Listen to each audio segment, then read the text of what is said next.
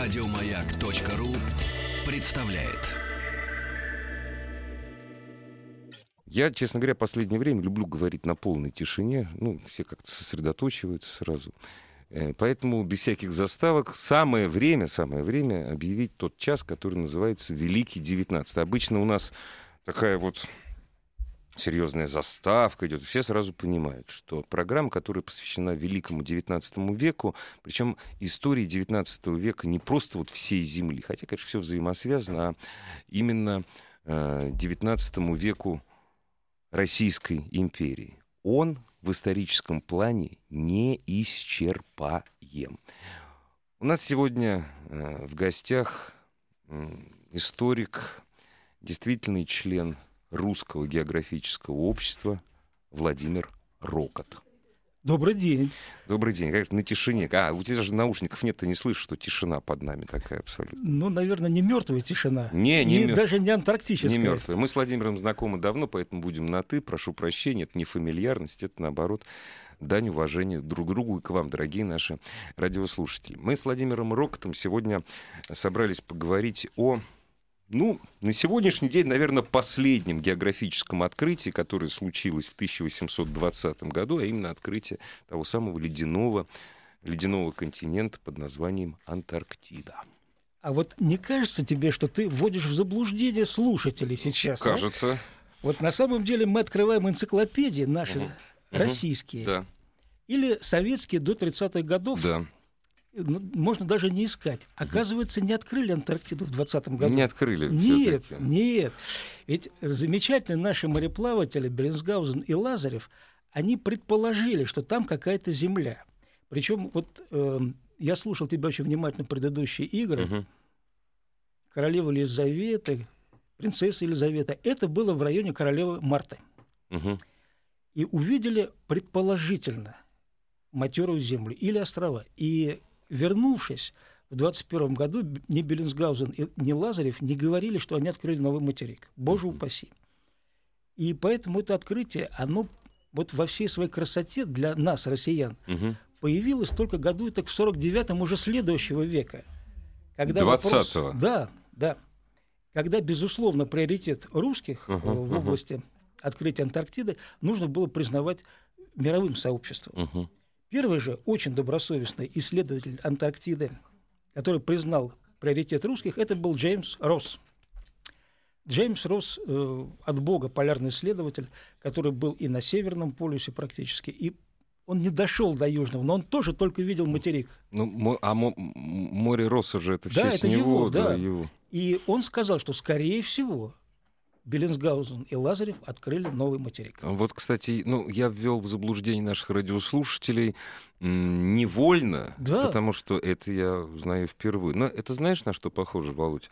Это похоже на... Все мы знаем, что э, нейтрино открыл Энрико Ферми. А он его всего лишь предсказал. Он сказал, что не- то есть вот есть вот такая частичка, при которой теряется часть массы. Вот. А открыли, поймали, не открыли, поймали, в кавычках, нейтрино много десятилетий спустя. Вот это Да, и кто это нейтрино видел? да, кто это увидел, Да. что доказать надо. Тем не менее, хорошо, давай мы по-другому тогда. Даже не открытие Антарктиды, а легендарное путешествие Беллинсгаузена и Лазарева к берегам Антарктиды. Ну, Вот. южного какого-то материка. Да, южного материка. М? Когда мы говорим о путешествии Беллинсгаузена и Лазарева, разумеется, Беллинсгаузен, Лазарев, один, второй, шлюпы, Восток и Мирный. Вот путешествие это, это не в один месяц, это, это не то, что из Аргентины сейчас сплавать, а вот туристически. Сколько кораблей пошло, ну, скажем так, открывать Антарктиду? Ну, на самом деле, в экспедиции, вышедшей из Кронштадта летом 19 года, было четыре судна. Четыре. Разделенные на две дивизии или отряда. И один отряд пошел открывать южные Мгм, земли и проливы, а северный отряд – это Шишмарев-Васильев, мгм. шлюпы благонамеренные и открытие, они поднимались в Берингов пролив. Их судьба сложилась не так удачно, как у Беллинсгаузена и Лазарева. Я прошу, про- э, а задача экспедиции была, если экспедиция состояла из двух дивизионов, и пошли они вот как-то вот в в Ну, разные места. Вот задача, как она... Задача была, Да. давайте в контексте сегодняшнего дня Задача была, конечно же, описать Россию, ее большие владения. И вот сегодня день пограничника. И как раз вот эти моряки, Шишмарев, Васильев, Бринсгаузен, Лазарев, это те люди, которые создали пограничникам нынешним, которые сегодня празднуют свой профессиональный день, как раз больше работы. Россия не открывала ничего просто так. Россия всегда организовывала плавание из России в Россию. Причем Ну эта да. Россия могла оказаться в Америке. Ну да. И вот группа В это время как да, раз, да. Да, и дивизия Шишмарев Васильев, она как раз шла вот искать э, проход или северо-западный, и если удастся пройти северным морским путем. Мгм. Не получилось. Ну, ледовая обстановка. А вот в южных морях должны были работать два шлюпа «Мирный» и «Восток». Вопрос, зачем они все-таки пошли? Ладно, Берингов пролив, это, поня... это еще я могу понять, зачем. Вот. Тем более, опять же, 1819-1820 год, серьезное присутствие, ну, довольно серьезное присутствие на североамериканском континенте. Что мы забыли в южных морях? Это, надо сказать нашим радиослушателям, это не просто такие, вот как Фритьев Нансен, первооткрыватели, да, это военные моряки, это, практика, офицеры, Конечно. Ведь на самом деле моря это не просто вода, это пути. коммуникация. Это пути, да, это коммуникации. И плюс еще ветра. И вот мы искали оптимальный путь прохождения из одной части России в другую постоянно. Мгм, мгм. И иногда получалось так, что это проще было сделать через Австралию. Это порт Джексон. Поэтому наше присутствие в южных морях также было необходимо, как и в морях северных. Мы так добирались из России в Россию. Удивительно. Ну да, потому что северное, если сейчас мы можем говорить о северном э, морском пути, если не круглогодично, то во всяком случае месяцев 9-11, ну, 9 месяцев в году, благодаря ледокольному флоту, то тогда северный, э, северный морской путь был открыт, дай бог, 3 месяца, и то не каждый год. Так это не тогда, это тол- только в 1916 году. Сквозное плавание северным морским путем состоялось.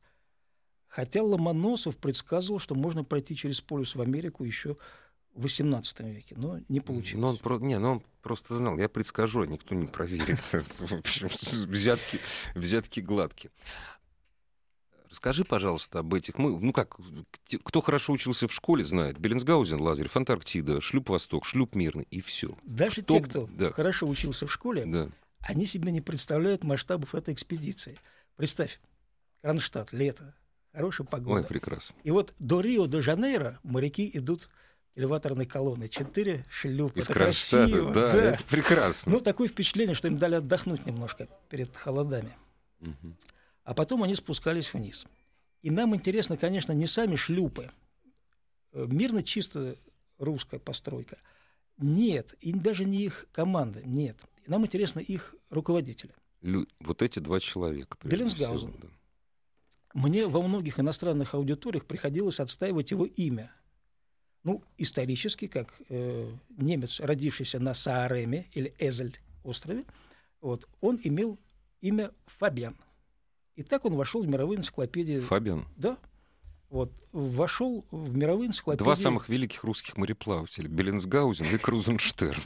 А, ну, с Крузенштерном, конечно же, он Не, ну, мы- Иван Крузенштерн, Ну, но ну, они Крузенштерн. действительно, они действительно русские по духу. Конечно, никто не спорит. И когда мы говорим, вот это плеяда азийских немцев, да, они даже русский язык-то знали лучше, чем свой Да. родной. Да. И вот как раз Беллинсгаузен, земля Крузенштерна Мгм. почти, вот, он попал в его первую экспедицию на «Надежде». Мичманом, достаточно неопытным мичманом. И вот э, Крузенштерн, это 803 год начала экспедиции, тоже век 19 Мгм. э, был, несомненно, хорошим мореплавателем, хорошим педагогом, как оказалось после. Но я не думаю, что он был плохи- э, хорошим командиром. Вот я бы так даже на свою яхту не набирал команду. Обоснуйте, Владимир. Что значит? Очень много скандалов было на борту «Надежды». То есть плохое управление. Ну, плохое управление людьми. Ну да, да, да. Крузенштерн пытался не вмешиваться в ссоры, свары. Там и без Крузенштерна э, были источники, скажем, неприятностей. Ну, прежде всего, Рязанов, как Ну, посол в конечно, да, Японию да, да, да. и представитель российско-американской компании. Но надо сказать, что Ну, Рязанов и его эти два, Толстой. два клеври. А, Толстой. Толст- граф Толстой там американец, да. да. Вот. Там сложные отношения сложились на борту, но не будем сегодня о них. Просто Беллинсгаузену удалось дистанцироваться. Он больше занимался картами. Немец. Не знаю. Немцев там было много. Там, наверное, половина всех было немцев в экипаже Розенштерна, но что интересно, эти немцы, которые ни на одном языке не говорили немецком. Ну, кроме... Они были из разных всех областей. Говорили на русском. Ну, язык межнационального общения у них какой Тогда был. уже был. Да. И они перессорились в конце, в конце концов угу. все, и на острове Вознесения или Святой Елены, то есть уже когда совсем оставалось ничего до берега, покончил жизнь самоубийством офицер лейтенант Головачев. Причем где-то, наверное, в присутствии Беллинсгаузена. Вот такой исторический, скажем, опыт приобрел будущий мореплаватель. И он никогда не был боевым таким офицером, он был достаточно тихим, спокойным, жестким по стилю и способным достигать цели, независимо от того, мешают ему или не мешают. Он не участвовал э, вообще ни в каких сражениях. Хотя это, Нет, это... участвовал, потому что Всё. в то время не избежать. Ну вот я вот поэтому ты сказал, не и был когда боевым. вернулся, он участвовал. Но он не был таким общепризнанным героем, Мгм. как его соплаватель Лазарев. Мгм. Хотя тоже, когда мы читаем школьные учебники, для нас Лазарев, адмирал, ну и про- прочее, прочее, командующий Чер- Черноморским флотом впоследствии, он герой Наваринского сражения. 1827 27 год. год. да. Это была такая операция совместная британцев, французов и нас по принуждению Турции к миру, чтобы не допустить, скажем, высадки турецкого десанта в Грецию. Я не читал греческих газет последние дни, Ну как-то да, я тоже Да, чё-то я не упускаю, да. но один из авторов вот в той греческой газете, Мгм, о которой сейчас мы не говорим, Мгм. он сказал, что греков и русских сближает общая политическая судьба. И приводит пример Иоанна Каподистрия, который был одновременно и... Ну, сначала он был министром иностранных дел современным языком, а потом возглавил Грецию. И до 1931 года он был первым правителем Греции. Наш российский формально министр. Ну, по восточным делам, скажем. Вот. И это стало возможным именно потому, что русский флот был втянут в войну с Турцией. Миротворческая операция, мирная сначала предполагавшаяся, переросла в большое сражение. В центре этого сражения оказался линейный корабль «Азов», которым командовал Лазарев. И А вот в- с этого а в началось чине его... каком ты не помнишь? Это, ну, просто как? так интересно. Смотря, он вступил в сражение Вступил. в чине капитана первого А ранга, вышел уже а вышел КАП-2. контр-адмиралом. А, Как- как- как- как О, КАП-2? извините, пи- а, первого, первого ранга, а вышел Да, контр-адмиралом. да. контр-адмиралом. Потому что действительно среди всех морских сражений России и совместных миротворческих операций Великобритании и Франции Наваринское сражение стоит как одно из выдающихся. Мы разбили, мы сожгли очередной раз турецкий флот. Я напомню вам, дорогие друзья, уже любители литературы. У нас вчера детишки, детишки великовозрастные, которым я желаю всяческой удачи, я надеюсь, Владимир ко мне присоединится, сдавали ЕГЭ, писали ЕГЭ по литературе. Вспомните, пожалуйста, в чем был одет Чичиков э, ну, вот в самом конце, в самом конце уже второй части восстановлены мертвых душ. Кто читал? Он был он заходит в лавку и просит показать ему суконца. С Покажите- Наварином. Там немножко не так, сукон. Сначала, говорит, ему, ну, ему приказчик там что-то показывает. Нет, вы уже знаете, показывайте мне то, что вы показываете в самом конце. И выбирает самое дорогое цвета а, наваринского с дымом. Наваринского с дымом. Вот, то есть это действительно был очень большой патриотический подъем после, тысячи, после победы в Наваринском сражении. но- То есть преуменьшать нельзя. Для вас, историков, их было два, на самом деле, наваринских сражения. Не, ну Одно- это именно вот это. было- да, это вот это да. имеется в виду в 27 году. Здесь интересен сам Лазарев. Лазарев человек предельно конфликтный. Он и рассчитался по полной программе со Всевышним, наверное, своими болезнями. Вот эм, не считаюсь я специалистом по психофизиологии, но я знаю прекрасно, что конфликтность и такая, скажем, упертость, несогласие, нонконформизм, они могут привести к язвенной болезни. И вот Лазарев умирал долго и мучительно именно от рака желудка. Это вот типичный, скажем, такой узорчик вот его диагноза. Есть такая старая, я прошу прощения, иллюстрация. Я не верю в народную мудрость, но есть старая, грубая довольно русская народная поговорка, которая это подтверждает косвенно. Она грубая, народная. От, зуб, от, зубо, от зубовного скрежета глисты заводятся. Ну, то есть болезнь органов пищеварения от плохого настроения, от Да. язвительности Несомненно. плохого настроения. И Да. есть легенда, или как исторический анекдот мы сейчас говорим, когда Николай году в 50-м, император, конечно, предложил старик, останься у меня обедать, Мгм. Лазарев извинился и быстро ушел. Мгм. Говорит, я уже приглашен. Ага. Вот так вот по времени. Он Я думаю, что он просто не мог есть не мог отказаться от обеда у с императора. императором. Да. Много Ну, говорит. Он был, то есть человек был неуживчивый. Причем он неуживчивый был в пользу дела. А, Вот он, когда строил Азов, он должен был принять его под командование, он вносил изменения, он добивался чего-то. Когда он был начальником штаба Черноморского флота, он со своим предместником враждовал практически. мгм. У него был очень интересный эпизод неповиновения прямого.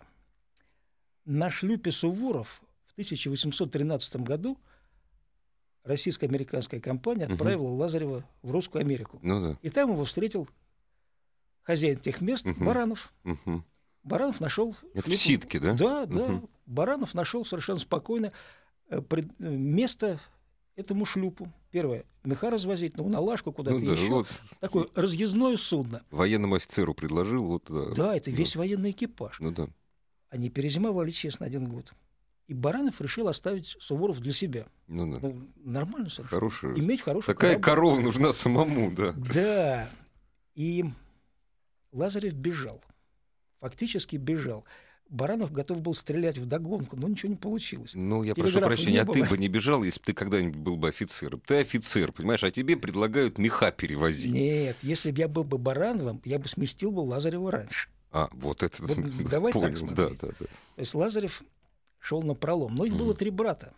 Они все стали адмиралами, наверное, все-таки Мгм. все три стали. Совершенно была хорошая семья, вменяемая семья и э, довольно см- смелая. То есть для них это была, ну, как характеристика чести. Вообще офицеры флота, даже 19 века, это расходный материал. Это не гвардейская пехота. Вот Не жалели их. мы прекрасно знаем фильм со Сильве- Сильвестром Сталлоне «Неудержимый». Мгм. Серии 3, да? Да, да, я жду Ну, а- четвертую с нетерпением. Найдите английский словарик, как на самом деле фильм называется. Expendable. Expendable, да. Это расходный Да, материал. да, да, да. Вот Expendable — это офицеры флота. Они себя не жалели. Они Но и их никто не жалел. и их не жалел, но это нормально Ну да, совершенно да, было. да.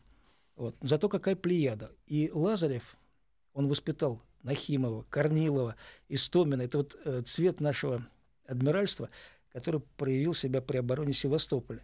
Причем молодых он воспитывал очень просто. «А что вы, лейтенант, читаете?» Заходя в каюту, к офицеру спрашивал Лазарев. «А вот французский роман. Выбросьте».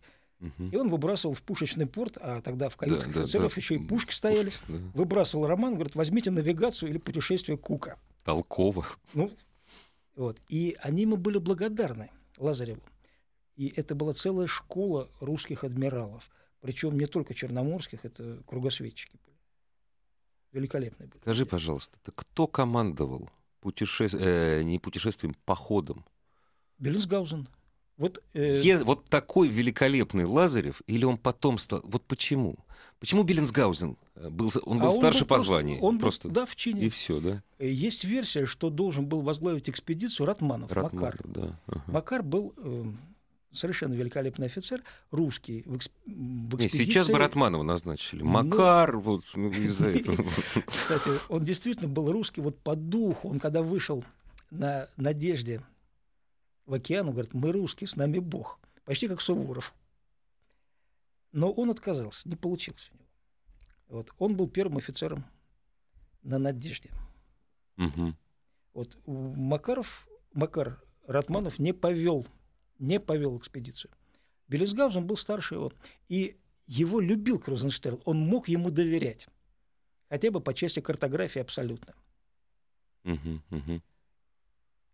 Лазарев же имел к тому времени опыт хождения только в Русскую Америку. И все. Поэтому реально получилось так, что на него оказался в подчинении.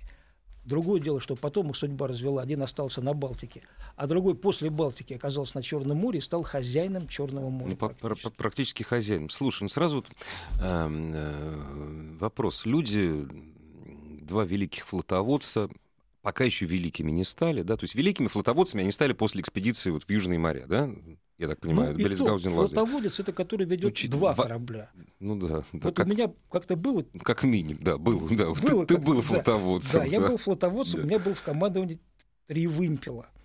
Ну, это серьезно. Да, я вот одним вымпелом командовал, и поэтому флотоводцем не могу считаться. Вот скажи мне, пожалуйста, а как они уживались? Вот всего два корабля, то есть два корабля, другой дивизион ушел, все, да? всего два корабля. Два, один из них главный, в смысле не корабль, один из ну, Беллинсгаузен, флаг, есть флагманский да. корабль, соответственно, и два капитана, командира корабля. Как они уживались между собой? Как раз они-то уживались хорошо. Они оба знали опыт плавания Надежды и Невы. Угу. Плохо уживался Крузенштерн с Лисянским. Лисянский постоянно вырывался вперед. Угу. И вот с 1806 года вот этот нормальный опыт э, эскадренного плавания русскими морскими офицерами был изучен, освоен, переварен и как отрицательный больше не допущен на флоте. Нельзя, нельзя разводить корабли, тем более если их только два. Эскадра, какой бы и... маленькая она ни состояла, она должна быть эскадрой. И они не были однотипными. Вот что страшно. Разные скорости. Разные скорости, да. И посто... мирный лучше был построен. Вот. И он мог вырываться вперед, но как-то так они даже и расходились иногда. А, ты обмолвился, один был отечественной постройки, это мирный, да? Да, а, а по-моему, Восток... Восток это британцы приложили Британцы, руку. да. Вот. Но дело-то как раз не в этом. Ну да, конечно. Но вот, вот то время, которое прошло после плавания Крузенштерна, а возглавлял именно человек, который был в центре событий Беллинсгаузен, вот оно пошло на пользу русскому флоту, русским морякам. Их же немного было. Это счетное количество на одной руке людей, способных вести в кругосветку корабли. Скажи, пожалуйста, вообще стояло, вот Крузенштерн, Беллинсгаузен и Лазарев, э, у нас э, стояла вообще проблема, ну не проблема, тема кругосветных путешествий. Кругосветных путешествий ради кругосветных ну, путешествий да, да. не стояла. Я же сказал в самом начале, что наши из корабли России, прежде всего из России в Россию, да. в русскую Америку. И вот по, к поиску кратчайших или быстрейших путей в Русскую Америку и были предприняты эти экспедиции. Дорогие друзья, прервемся ненадолго. Новости, новости спорта и вернемся к разговору о Антарктиде. Кафедра. Изобретение велосипеда и наполеоновские войны. Рождение импрессионизма и появление фотографии.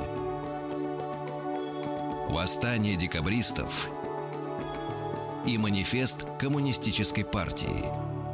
Все это Великий Девятнадцатый. Дорогие друзья, вот в то время, когда вы вместе хочется сверить со своими детьми, любого возраста слушаете или листаете научно-популярный журнал «Кафедра», вот в это же время, прямо сейчас, можно дозваниваться до студии радиостанции «Маяк» по телефону 8 495 728 7171 с целью, внимание – родители и дети. С 1 по 5 июня, разумеется, 2016 года, спасибо моим коллегам, что это написали, то я не догадался, что 16 года, в Москве в 75-м павильоне ВДНХ пройдет первый российский фестиваль детских развлечений «Мультимир». Чего там только не будет, дорогие друзья. Скажите своим детям, что любимые герои всех самых известных российских мультиков и телепрограмм это и Лунтик, Мимимишки, Барбоскины, Смешарики, Маша и Медведь. Очень нравится, как во Франции этот мультфильм показывают с большим успехом. Маша и Медведь называется Маша, Машка, э, Машка и Мишка. В реальности реальные мультперсонажи создадут сказочные миры. Будут иностранные мультики, детей родители ждут специальные конкурсы. Узнай своего ребенка, допустим. Викторины, квесты, флешмобы и парадные шествия мультипликационных героев. Хотите поучаствовать, получить бесплатный билет, приглашение от радиостанции «Маяк» на э, фестиваль детских развлечений «Мультимир». Прямо сейчас звоните 8 495 728 7171. А мы возвращаемся к тому, что интересно, я надеюсь, и детям, изучающим историю государства российского, и взрослым, которые ее слегка подзабыли. У нас сегодня в гостях историк, действительно член Русского географического общества Владимир Рок. Говорим о Беллинсгаузене, Лазареве, Лазареве, адмиралах и, ну, в конечном итоге адмиралах, и о, о открытии Антарктиды. Вопрос. Была ли, э, ты просто обмолвился, что действительно э, Лазарев мог офицерам своим подчиненным вырывая у них из рук, забирая у них из рук э, французский роман какой-нибудь, да, предлагать почитать воспоминания великого мореплавателя Джеймса Кука, человека, который в свое время, опять же, в своих воспоминаниях пишет, что «я достиг таких высоких широт, куда дальше не может пройти никто. И я заверяю, земли южнее, там какой-то, в общем, ну, вот этой параллели нету. Все. Вот. Да, и 40 лет никто не пытался перепроверить. Это было такое? И вот, может быть, у Лазарева это сидело. Он наверняка же еще в юности читал воспоминания э, Джеймса Кука. Но, опять же, открытие Антарктиды, ну, не было самоцелью этих ну, двух да, экспедиций. Тут, разумеется. За другим шли. За другим. Ну, все-таки давай мы подаем вот чуть-чуть. Каким образом ее открыли? Как, то есть, ну, ну зачем? Ну, у меня вот какой вопрос. Зачем они так далеко ушли от мыса Горн? Объясняю. Чем ближе к полюсу, тем короче расстояние, которое можно пройти вот в этих ревущих сороковых широтах. Раз. Ага. А чем ниже, там еще быстрее можно было дойти. Ведь почему... Погодные мы... условия или что? Нет, география. А, ну, ге... да, география. Земля шарик, шарик, да. Имеет Когда... форму геоида. Ну да, геоид. Вот ну, да, дело, проще, да? проще так, и как да. раз плавать-то в высоких, Короче, да. в высоких широтах и плавать, и летать выгодней. Ну да. Это на плоских картах кажется, что маршрут удлиняется, но пройти высо- высокими широтами в Америку было намного проще тогда считалось. Дорогие друзья, проверьте, проведите от Москвы до Нью-Йорка, э, проведите прямую на карте, да, вот как самолеты, и удивитесь, почему вот по этой прямой не летают, а летают через Ирландию. То есть это, если на карте проводить, это длиннее получается, а в реалии короче. Да-да-да. Да. Ну, я не летал в Ирландию. Нет, я тоже и не... Лазарев тоже там не был. Не, ну правильно. То есть, чем ближе к, к полюсу, тем, тем да. быстрее да. попасть из одного полуша... Э, из одного океана в другой. Как Э, вообще, как, э, остались ли э, воспоминания Беллинсгаузена или Лазарева подробные или не очень, именно воспоминания да, конечно. о, об этом путешествии? Конечно, остались. И вот именно в воспоминаниях-то этого и нет, что мы доложили, что открыли новый континент. То есть Лазарев... нет вообще? Нет, ну да? как там есть. Мы, мы видели увидели Землю. Ага. Мы ее идентифицировали как материк. Ага. Или гору льда материкового. Ну да, там непонятно Но же, Слово да. континент появилось ну, намного после. Ага, ага. На самом деле высадка первая достоверная была в 1880 каком-то году. Все остальное – это легенда. И вот тот же Джеймс Росс, о котором мы говорили, угу. это в 40-х годах 19 века он только признал, что мы видели материк. Мы – это Лазарев и Беллинсгаузен. То есть это он признал, но опять-таки у нас нет э, оснований. Не было, Вы... не а, было высадки ага. и не было традиционного выбрасывания флага. Ну хорошо, под, э, подожди, но ведь были зафиксированы координаты. Да, конечно. Мы можем с уверенностью сказать, что с этих координат можно было видеть матерую землю. Да. Абсолютно. Вы, значит, открыли все. Открыли. Все. Открыли. Никто не оспаривает. Вот. Как не пытались оспаривать англичане, американцы. По вполне понятным причинам. Ну, Каждый хочет быть первым. Конечно. Угу. Вот. И координаты эти есть. Это не в одном месте было. Угу, это угу. несколько. Ведь обходили по да, да, да, да, да. этот материк. До сих пор никто не может оспорить приоритеты русских открытий географических. Куда они дальше пошли? Они вернулись в Кронштадт. В Кронштадт а, вернулись через Атлантику. Но ты понимаешь, что это было трехлетнее плавание. Ну, конечно, вернулись, так вот звучит, Им вернулись. приходилось да. Э, зимовать в порту Джексон, допустим. Ага, да, ага. Это, это Австралия. Ну да, Сидней нынешний. Ага. Да, знакомый Лазареву порт еще по первому плаванию на Суворове. И они отстаивались. То есть это были броски такие. Ага. Так подожди. Вот. И ага. Лазарев писал Шестакову, наверное, мы что-то нашли все-таки. Вот так вот. Это да? его был младший товарищ, который ну, стал наследником практически Лазарева его творчества. Поскольку, если это было наверно, поскольку это, в общем, ну, в общем, никого изначально это особенно не, не интересовало, другие задачи ставились перед экспедицией, перед военной экспедицией. А ни наград за это не было, ничего. Именно за это не было, да? Было. было. У меня сейчас нет, нет ну, наградных за, листов. Ну, за поход, за сам. Да. За и поход. офицеры были произведены ну, в следующий чин, и солдаты получили, матросы наградные. Это все было, но это не есть что-то уникальное. Ну да. Ведь э, каждый это, дальний поход. Это он... традиция. Да. Это традиция. Угу. Вот сам Беллинсгаузен отправлялся в трехлетний кругосветный вояж с Крузенштерном, Мичманом, а вернулся фактически капитан-лейтенантом. Серьезно, это да. Было нормальное прохождение. Они вернулись, э, они вернулись в чинах, они вернулись э, с уникальным опытом, уникальным вообще для мирового офицерства, в том числе и для британского. То есть даже если британцев брать царицу Марии. Без, есть, это... Беспрецедентным. Да, абсолютно, абсолютно. Дальнейшая судьба. Давай с кого мы начнем? Давай мы не будем трогать Беллинсгаузена. Там было достаточно все гладко. Он воевал в 29-м угу. году, плюс-минус, вот эта война с Турцией после Наваринского сражения, да. которая была 28-29 угу. год, и вернулся на Балтику. И там где-то вот он хорошо рос в чинах, ну, да, да. он хорошо командовал, он был совершенно адекватный командир, может быть, даже гвардейского экипажа. Угу. Ему доверяли. Uh-huh. Ну, может быть, одна из причин того, что он был близок к Розенштерну и действительно верный азейский немец. Ну, надо не забывать, что все-таки флот, который стоял, э, ну, скажем так, Кронштадт, Гельсингфорс, да, вот... Ревель. Ревель, да, Ревель это, ну, кто забыл, это, это Таллин. Ну да. Это, ну, не самое главное направление политических устремлений Российской империи в то время. И служба на север, ну, э, служба на Балтике в то время, это рядом с Санкт-Петербургом, это, в общем, ну, не синекура, конечно, была. У морского офицера не может быть синекуры. Но это не Черное море, это не Босфор, не Дарданеллы. После 1809 года, последней, вот мы говорим, русско-шведской войны, конечно же, Балтика стала мирным Абсолютно. морем. И в большей части внутренним российским. И до 41 года так и продолжалось. Ну, 1941 года. И служба в Черноморской эскадре — это совсем другое. Ну, там не эскадра, там целый флот. Там э, мощная организация, которая противодействовала Турции. И Я бы попросил, не просто противодействовали, а решался вопрос о проливах.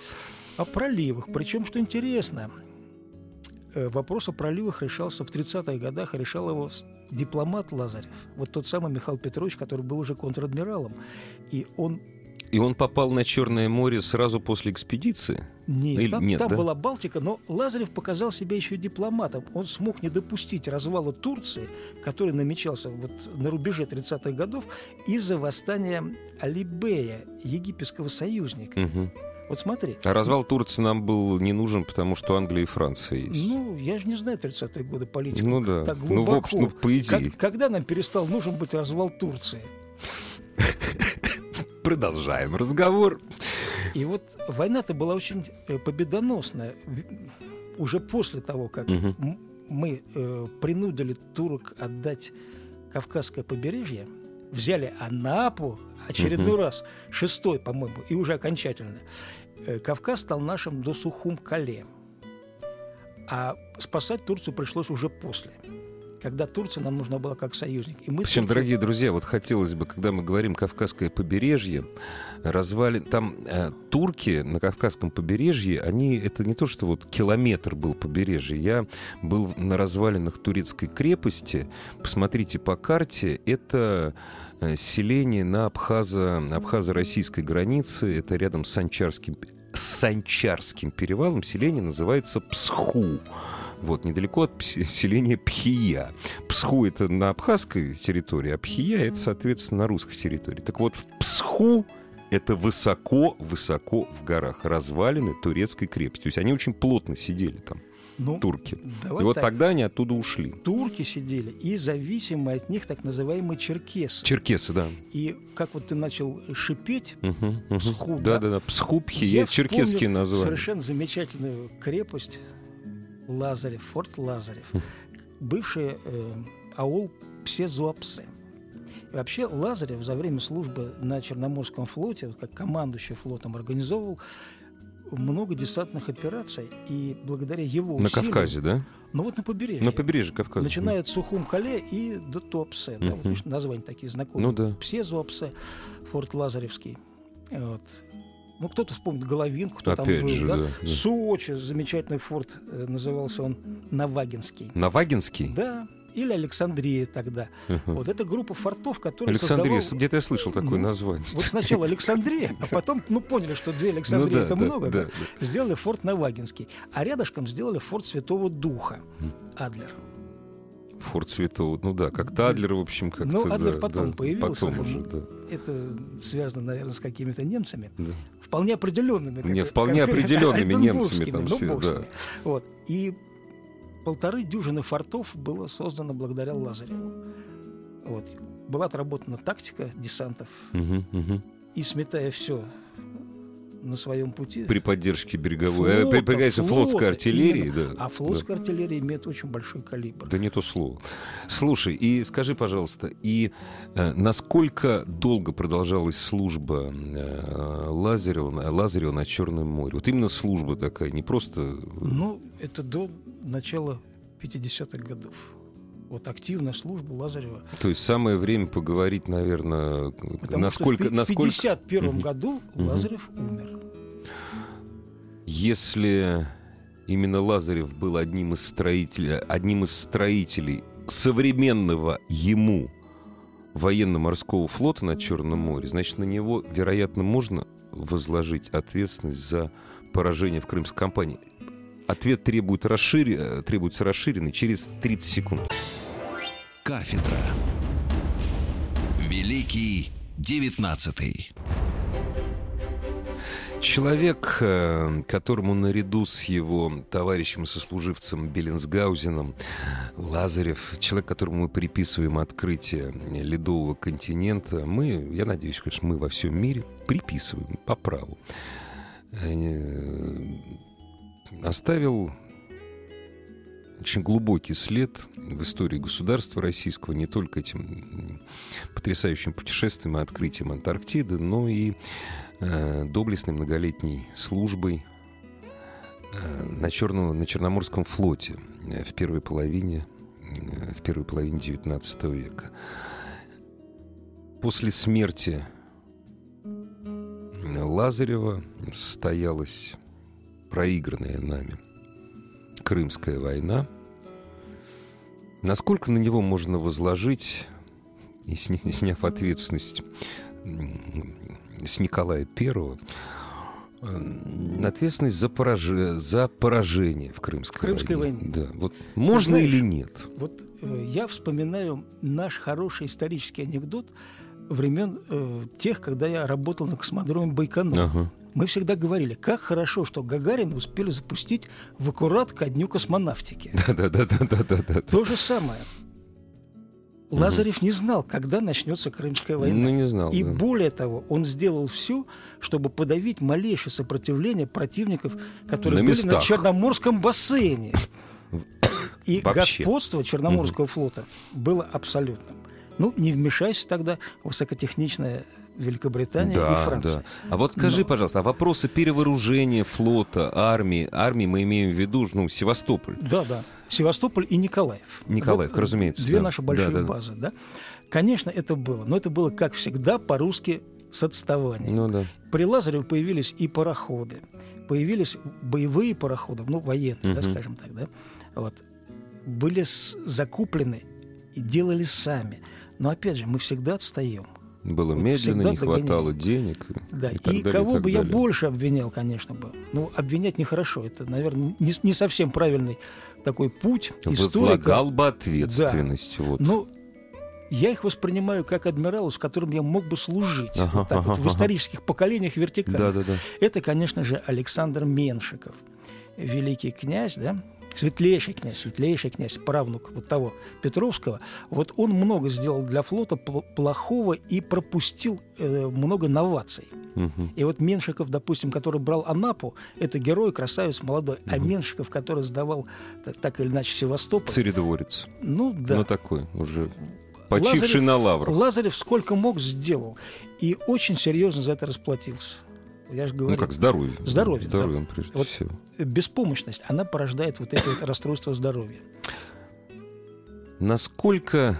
Вот мы говорим, вот, мы со школ... из школьного курса помним, вот, Лазарев. А насколько вообще имена Беллинсгаузена и Лазарева увековечены в России сегодня? Вот смотри. Ну, почему в России? Вообще в мире? Вообще в мире. Вот В мире. станция «Восток» в Антарктиде, к примеру. Да. Что еще есть? Ну, подожди, станция мирная. Что, да, разуме- да, разумеется. И если ты помнишь, что есть станция Беллинсгаузен в одном из самых таких курортных местечек на острове Рейхорхе или Да, да, Короля да. Георга, Короля Ватерлоо Георга, да, да, называют. да, Ну, да. Мне просто ближе Рейхорхе. Рейхорхе. Почему? Нет, не потому, что я за испанцев. Это сектор, на который претендует Аргентина. Такая есть великая страна, столица Буэнос-Айрес. И они использовали прецедент Советского Союза 1926 года, когда мы предложили секторальное деление Да, Арктики. да. И никто его не оспаривал. И они сказали, вот как лет. раз это в наш сектор попадает, и поэтому Да. вот сектор, вот, как И бы далеко это не первыми, было. Первыми, кто обозначил себе сектор, как раз вот там, где наша база находится. Да там их очень Ну много да, баз да. полярных разных стран. Научных. А вот тоже бы... Научных. Я, я бы вот сказал бы про нашу научное. Но с 51 года освоение Антарктиды в Аргентине было возложено на армию. Серьезно? На сухопутные войска. Поэтому я бы их Ну да, назвал бы так, а- военно-научными а- базами. Аккуратнее так, да. Да. Может Так. быть, еди- единственная страна. Скажи, пожалуйста, секторов а, много. а Лазарь, Лазаревская имеет отношение к Лазареву? Это в честь него Ну, названо? Лазаревское Сочи. Да. Да, это ж аул Ну да. Псезуапсе, Псезуапсе, который Николай повелел называть форт Лазарев. А еще Так что, что? будете отдыхать в Сочи. Да. Помяните добрым словом а, великого флотоводца российского. А еще что-нибудь есть? Нет ничего. Ну наверное. как же нет? Не, я Ну не как- знаю. Как просто, же понимаешь? выходит атомный корабль на Северном флоте. Лазарев, адмирал Лазарев. Военный корабль. да, да. адмирал Более того, это Лазарев. гру- группировка, это основа группировки на Северном флоте. А Беллинсгаузен? Беллинсгаузен, я По-моему, ему как такого- не повезло Я не особенно. знаю такого корабля просто. И Вот корабля, Лазарев и с топонимикой как-то, в смысле, с именами городов, деревень и поселков. Беллинсгаузен не очень благозвучно. Может быть, что-то и было, но после 47-49 Ну, года к сожалению, убрали. да. Мы пы- пытались оставить двух классических немцев, Врангеля и Крузенштерна. Да. Да. Ну, Беллинсгаузен Ну да, да, и да. же с ним, а так и же был намного больше. Причем это были верные сыны России, вне всяких.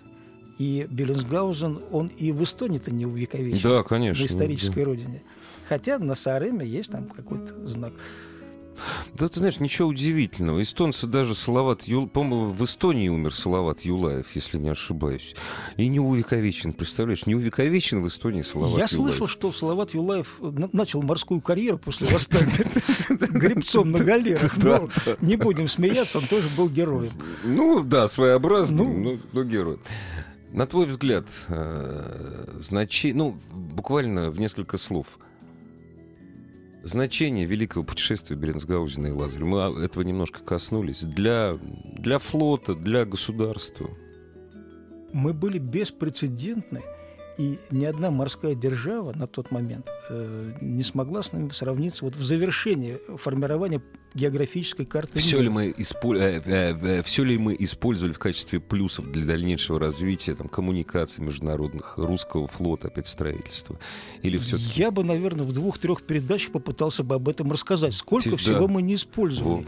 Мы даже Северный морской путь не можем в полной мере использовать, хотя исторически сложившаяся коммуникация, она чисто наша.